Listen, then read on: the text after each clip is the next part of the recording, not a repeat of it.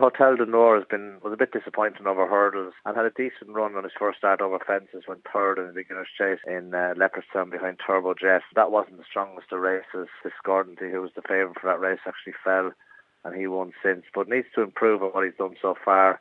Um, two mile six should be ideal for him, um, but again, he, just, he needs to improve on, on all known form to, to get involved in what looks a, a competitive beginner's chase. Uh, Max Dynamite, who's been um, placed in a couple of chases around Thurles already, steps up in trip as well, which should suit him. And Mythbuster takes a big drop in class, uh, having contested a grade one the last time, won fifth, and wasn't disgraced. So they're probably the two that uh, stand out. Maybe Mythbuster would, would probably have the edge.